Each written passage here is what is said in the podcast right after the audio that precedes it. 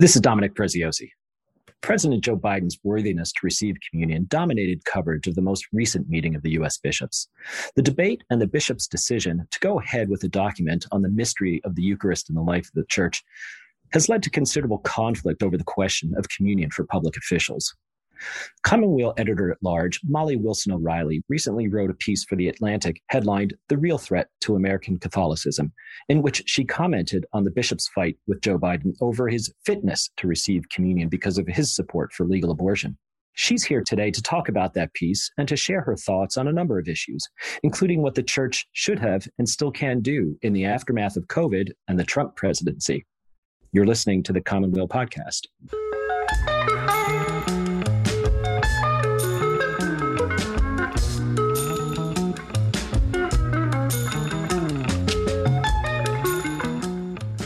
Hi, Molly. It's great to have you here on the Commonweal podcast. Hi, Dominic. I am so happy to be here. I want to get right to things. You wrote a piece for the Atlantic Monthly in late June that was headlined The Real Threat to American Catholicism. And in this piece, you commented on the USCCB's fight with Joe Biden over his quote unquote fitness to receive communion because of his support for legal abortion. And at one point in the essay, you note that not all bishops agree that Biden should be refused the Eucharist and that public disagreement is not a bad thing. And I'm just going to read a line from your story here. Disunity and disagreement are not the biggest obstacles to the church's moral leadership. Unchallenged hypocrisy and blindness are. So I'm wondering if you could talk about what you have in mind when you say unchallenged hypocrisy and blindness. And is this the real threat to Catholicism that's alluded to in the headline? Sure. Well, as an editor, the writers don't always write the headlines. And I, I didn't write this one, but I, I, I don't quibble with it. I think the bishops in general have a, a tendency to want to present a united front. I think most of them feel that's been the job description. So they don't like to criticize each other publicly. They try not to fight and they try to issue statements and, and represent a consensus view. And I think that comes out of the sense that that's what the church is at its strength is that we're supposed to all agree about fundamentals. We're supposed to all come to the same conclusion if we start from the same place. And I think that that's not true, and it certainly isn't playing out that way.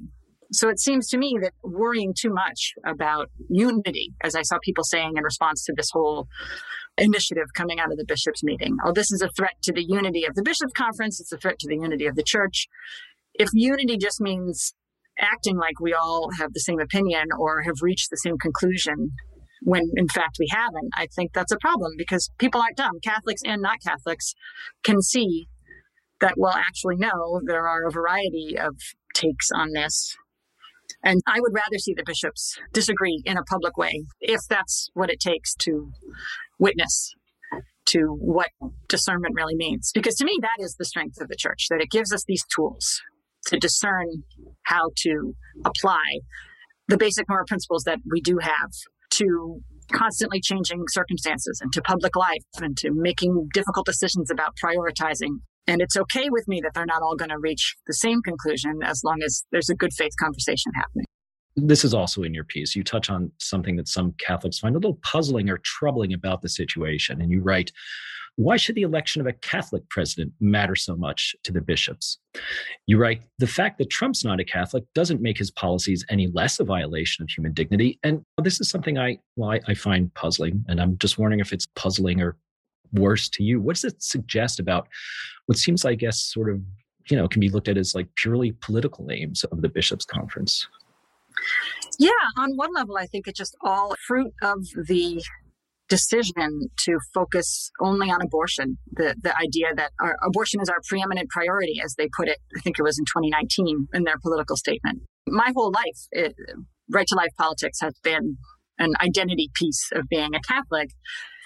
And I think the appeal of it for a lot of people is just that it, it seems to make things simple and it, it feeds into that sense of, well, we all, we're all supposed to agree. And that's what it means to be Catholic, that you check off these boxes. And so if you get into looking at things that way, then the first thing you're worried about is abortion, then I guess it does matter more that there's a president who has said that he favors legal abortion and also says he's a Catholic, that that seems threatening in a way that a president who campaigns on a promise to restrict the rights of Muslims or to uh, refuse to allow refugees to enter the country or fear mongering about vulnerable people or even who oversees the response to a pandemic that's going to kill hundreds of thousands of people who didn't need to die that that doesn't require you to respond.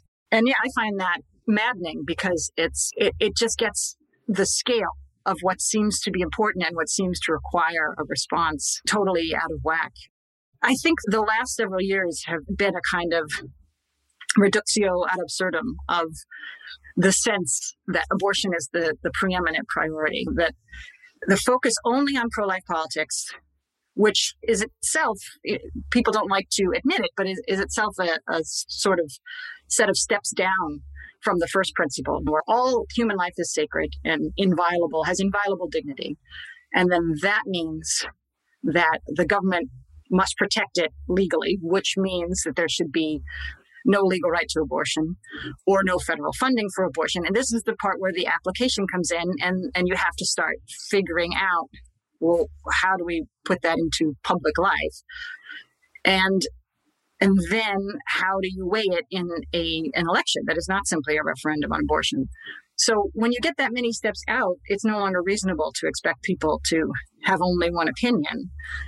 But I heard a homily right before it was in you know the October is is the Right to Life month, right? So I heard a homily shortly before the election in 2016 that basically said without saying like, well, we're Catholics, and so the most important thing is abortion, and so we have to vote for the pro-life party. And I think that the man who was giving that homily was sincere, but sitting there listening to it, it just felt like You've got to be kidding. Where have you been this entire campaign? You know, all of the constant indignities that happened every time Trump opened his mouth and all of the things that seemed like, well, this has got to break him. To say to Catholics, Catholic lay people in October of 2016 that you have to vote for the Republican candidate because he says he's against legal abortion it just seemed like advice coming from some other planet where none of these other things existed. Like you have to put Donald Trump in charge because that's what our faith calls us to do was just not something that I could accept.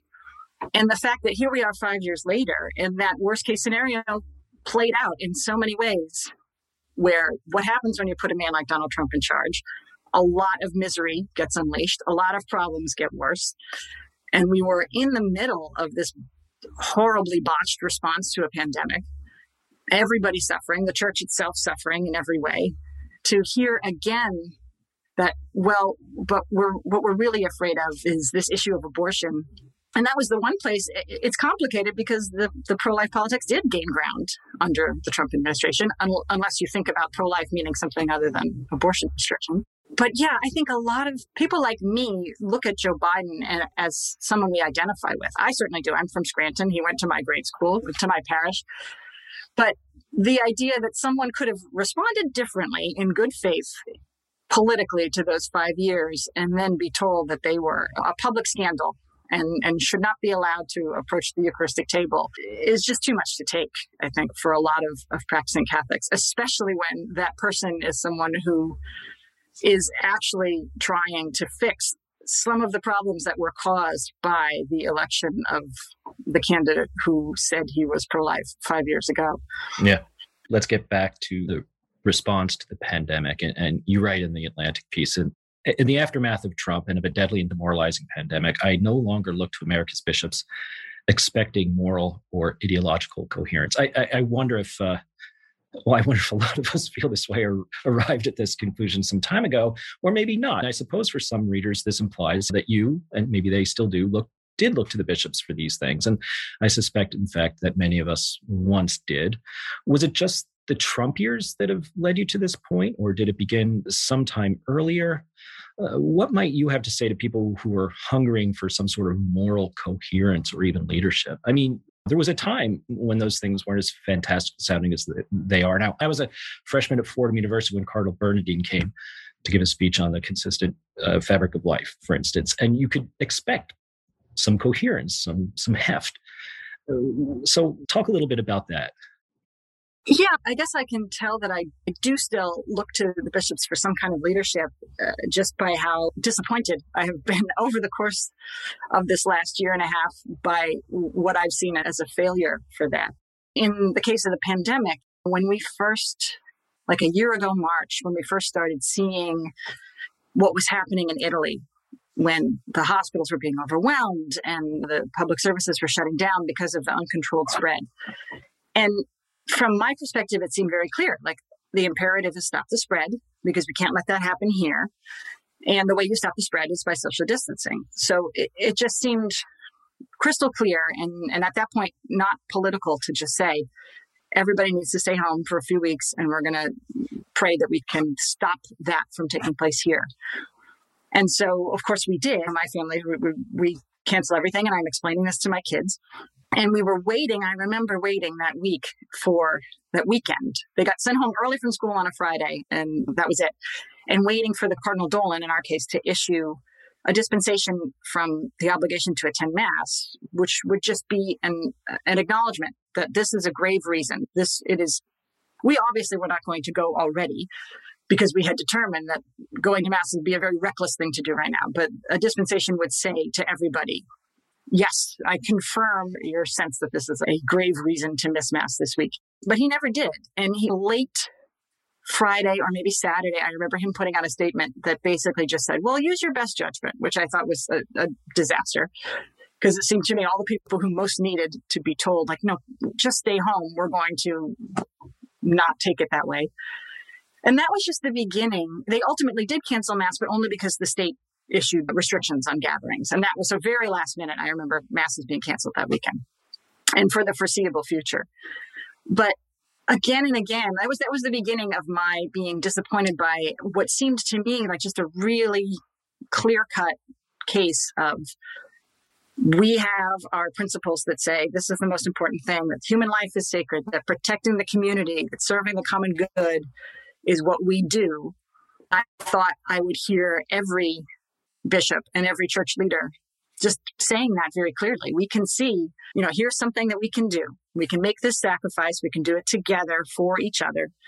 And I heard very little of that. And what I heard instead was an adversarial posturing against the government, the state government in this case, saying, you know, we'll be back at Mass just as soon as we can, just as soon as the state lets us. And it was just such a sour note to me all along. And then there were some bishops who were actively aligning themselves with what Trump was saying. But to do anything other than to say, this is very serious, we all need to do everything we can to prevent it from spreading, was to align yourself with Trump, who had very publicly made the decision to act like this was not a big deal and not respond to it in any way and make it harder for state governments to respond to it. So, yeah, it was every few weeks when there'd be a new statement or a lack of a statement or things would get worse. And I still wouldn't see any acknowledgement of we're all in this together, we're all making sacrifices together. Then there was a time when there was a, a call that Dolan was on with some other bishops talking to Trump and it was supposed to be about Catholic education. And the reports of that were released, you know, and it was a lot of Cardinal Dolan saying, Oh, how's your beautiful wife? and that kind of thing. And it just was so shocking in the middle of just widespread suffering and death. And he had an opportunity to say, President Trump, there are people, even if he just, even if his concerns stayed parochial, just in Catholic hospitals, in Catholic nursing homes, in Catholic parishes, we have retired priests who are dying. We have our priests who are putting on hazmat suits to go to anoint the sick. We we really need you to be focused on at the very least not preventing the state from stopping this. And instead, he was just doing regular politicking, and it, it, the whole thing felt very scandalous to me. And it was a time when I wished that I could hear louder from other bishops, because there were bishops who could see this, I thought, more clearly so I guess, yeah, that. And then at the same time, the Black Lives Matter protests and uh, all of those things were occasioning a real lack of response that wasn't political. Because in, in this case, I think bishops strive very hard to seem nonpartisan, but I do think sometimes they lose sight of what actually is nonpartisan. And so in this case, the, the Republican side decided that like any expression of concern about COVID is overblown, and that's what liberals do. And so to line up with that, that we're gonna we're gonna be cool was itself a political act. And and it was on the wrong side yeah. even the way you're talking about this a local example for me our bishop here in brooklyn was instrumental in, in helping fast track a case to the supreme court about allowing gatherings larger than a certain size so that in-person mass could be held and you're right just this adversarial and seeming lack of larger concern for what was going on right under their noses in, in some sense and sort of focusing on this kind of thing. And I still see not just remnants of this is still something that the, the diocese is making hay of this victory six months after the fact, but still using it in their diocesan newspaper and emails and things like that. Yeah, early on, very early on in the Trump administration. I, I remember this because I wrote about it in Commonweal. Donald Trump did, I think it was an executive order where he was saying that he was going to do away with a regulation that said that pastors couldn't endorse political candidates, couldn't be political. And they did a Rose Garden ceremony where they used this to trumpet their championship of religious freedom. They were winning victories for religious freedom. And I remember Cardinal Wuerl, who was the bishop in, in DC at that time, was there next to Pence in the Rose Garden along with other religious leaders. And while they said these just preposterous things about how this administration was going to champion religious freedom, when this was an administration that campaigned on not letting Muslims come into the country, it was scandalous to me that they were going along with this reframing of religious freedom to mean just Christian cultural dominance. But the bishops have used that framework all the way along. And so they fell into that as a framework through which to interpret what was happening with the pandemic that, oh, our rights as Christians are being infringed. And uh, even as we were learning more and more about how the virus was transmitted, and we were learning that attendance at mass was a particularly dangerous thing to do when you get a group of people together in a closed space for a prolonged time, singing and talking, and many of them are elderly, many of them are vulnerable. You know, that that was dangerous in a way that going to a store quickly or touching, sharing things, that those things were not. It should have been, I think, clearer and clearer that we need to commit and it wouldn't have been hard, I think, to speak to people that way. We need to commit as a community to doing this together. And instead, it became we are, the state is trying to stop us from practicing our religion. And there were there are friendly voices on the Supreme Court. I think it was Neil Gorsuch. I think wrote a, a completely ignoring the reasons that a religious gathering is different from picking up your food at a bar. So yes, all of that was very was very demoralizing, I thought, especially as we were making these sacrifices and we were doing it, you know, mass in our living room every week and telling our kids, like, we have to do this for this reason. And then seeing a, a counterexample coming from the bishops. So when it comes to stuff like that, then I am very grateful that there are some bishops out there that I can look to and feel like, okay, I'm not crazy. It's not. That's the thing. Yeah, I'm not alone here, right? Mm-hmm. Yeah. This whole project is not a disaster. And I heard that from a lot of people after I wrote that piece in the Atlantic, saying, "Yes, thank you. This is just how I feel." The bishops seem to want to present like, well, this is a very simple case. And if you believe this, then you have to think that. And, and we unfortunately simply can't allow it will confuse people if we allow Biden to receive communion. And and so many Catholics are saying, well, I no, I'm not. That's not confusing to I'm me. not that confused. Right. so thank God there are, we are hearing the voices of some bishops saying, well, I don't know about that. It's not enough, I think, but it is. It, it helps. So, sort of at the, the beginning of your remarks here, you talked about that first weekend of the pandemic in, in 2020 and waiting information from the Archdiocese of New York, to which you belong, and Cardinal Dolan's statement. That was sort of a, well, it's up to you, wait and see kind of statement, I guess. And so now, you know, here we are, I guess, hopefully coming out of the pandemic, emerging from the pandemic. And Cardinal Dolan and the uh, New York Archdiocese embarked on this uh, media campaign, which I'm sure you're aware of, encouraging now people to return to in person attendance at Mass, which sounds pretty innocuous, right? Uh, now that the pandemic is ebbed. But, you know, there are even commercials for this during Yankee radio broadcasts. Reminders to those if you're attending ball games or going to movies, you should come back to Mass. What do you make of this, though, as a strategy for getting people back? Uh, do you think the pandemic has irrevocably changed things in terms of how Catholics view the Sunday obligation, or even in terms of, I guess, their larger relationship to the church? Yeah, I wonder when I hear those things from him, who he thinks his audience is, mm. because they certainly don't. There's no recognition. There never has been any recognition and there isn't any in these statements of the reasons that families like mine had stopped going to mass. I mean, we've been, since my husband and I were vaccinated, we've been back at it and our kids wear their masks every week. But we stayed away up until then for the reasons I was talking about. That it wasn't because we were afraid so much that we would get it or that our children would get it, but that they would spread it to someone who, for whom it would be a very dangerous thing. And the archdiocese was hesitant or maybe unaware uh, of to, to acknowledge that that dimension that it, it, wasn't just a choice of well i'm afraid for myself. I feel like i'm vulnerable so i'm going to stay away. That it was there was a much broader thing going on. And so when i hear them say you know this sort of scolding tone of like don't forget the third commandment it doesn't speak to me and it's insulting because we thought so much for a whole year about how can we fulfill our obligation. What are we supposed to do? I'm trying to explain it to the kids that this is we we can't. This isn't just a vacation, and so I'm not responding certainly personally to that. I think I see some people.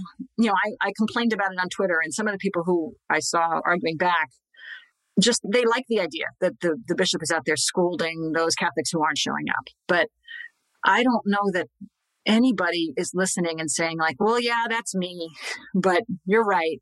He's right. Yeah. I think, I think for better or for worse, and probably I think for better, the guilt as a motivator to show up at mass is doesn't work anymore. It's gone. And, and I don't think that alone is ever going to work it's there's also a weird assumption in the way he talks about it as if everybody's really just looking for an excuse to miss yeah we'll take any excuse and so he has to tell us like nope sorry you got to mm. come mm-hmm. back which to me seems a very strange way to talk about worship at sunday mass when you're a, a faith leader why would you assume that people don't want to be there so i would certainly prefer to hear something that uh, respected my own ability of discernment but also something that acknowledged the contribution that lay people, that parishioners make to the Sunday Mass. That it isn't just a thing we show up to because we have to. It's a thing we do. It's a prayer that we make whole and, and that is literally not the same without us. And so uh, they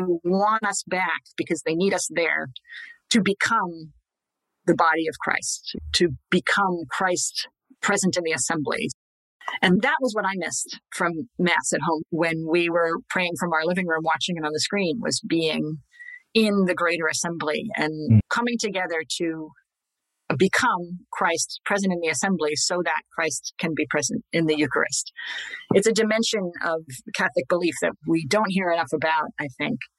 And I'd like to see a greater emphasis on that, on the sense of community and of why we gather as a community to pray, because that's the Sunday obligation, not just to show up.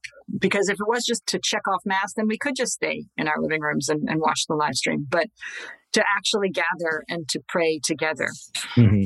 And mm-hmm. I think when lay people feel like they their presence is making a difference, there's something for them to do there and not just something for them to watch or endure, then I think you want to come back you feel like that's a place that you're supposed to be. You feel like it makes sense for your week to be built around that. Yeah, and you I don't need that. you don't need the admonishment. right, exactly. And if you do need the admonishment, then I don't know. I don't. I don't know who that is. I don't know who that person is that's going to the ball game and going to the hair parlor and thinking, living a carefree life.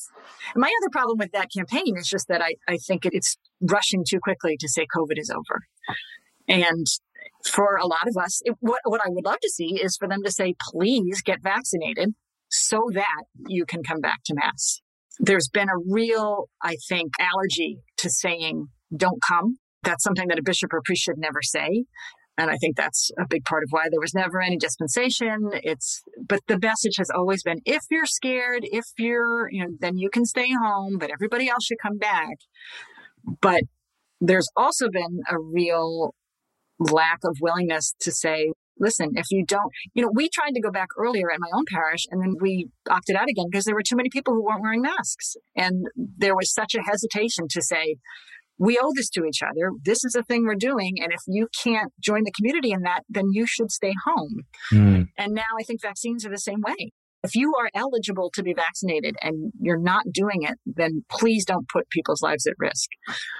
But we're not hearing that. It's we're still talking about it like it's a lifestyle choice. Like I've chosen to worry about COVID, and so the the arch the bishop is saying, well, that excuse isn't valid anymore. But for a lot of people, it still is, and part of the reason it still is because other people have refused to take it as seriously as they should. So I don't know. Good luck. I mean, I know there are a lot of churches that are hurting, and I hope that they can fill back up. But uh, for me, my disappointment in what I have seen as a failure of witness is more likely to affect my relationship, I think, to the institutional church than my having taken a year off of being there in person. I'm very stubborn and I'm holding on to my institutional connections. Yeah. and we're we're on vacation this week, my family, and I made them. We, my husband and I, looked up where's the closest church, and we dragged them out first thing in the morning on Sunday so we could go because we don't need the bishop to tell us what it means to to honor the Sabbath. But I, I, if he wants to make a statement that would really make a difference, I think talking more about the actual risk and our actual duty to the common good would be both a good catechesis and a, a good act of public service. Molly, it's been great having you here today. Thank you so much. You're welcome. It's always a pleasure. You can find Molly Wilson O'Reilly's essay, The Real Threat to American Catholicism, on the Atlantic Magazine website. Molly will also be featured on a panel hosted by Georgetown's Initiative on Catholic Social Thought and Public Life on July 27th to talk about the controversy.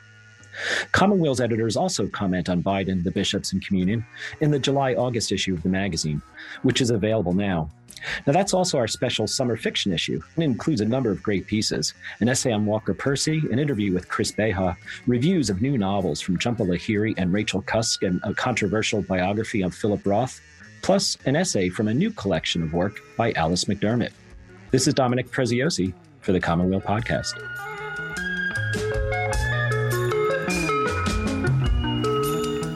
The Commonweal Podcast is produced by assistant editor Griffin Oleynick and the Commonweal staff in partnership with Sandberg Media. Wally Boudway composed the music, and David Dalt did the editing. For the Commonweal Podcast, this is Dominic Preziosi.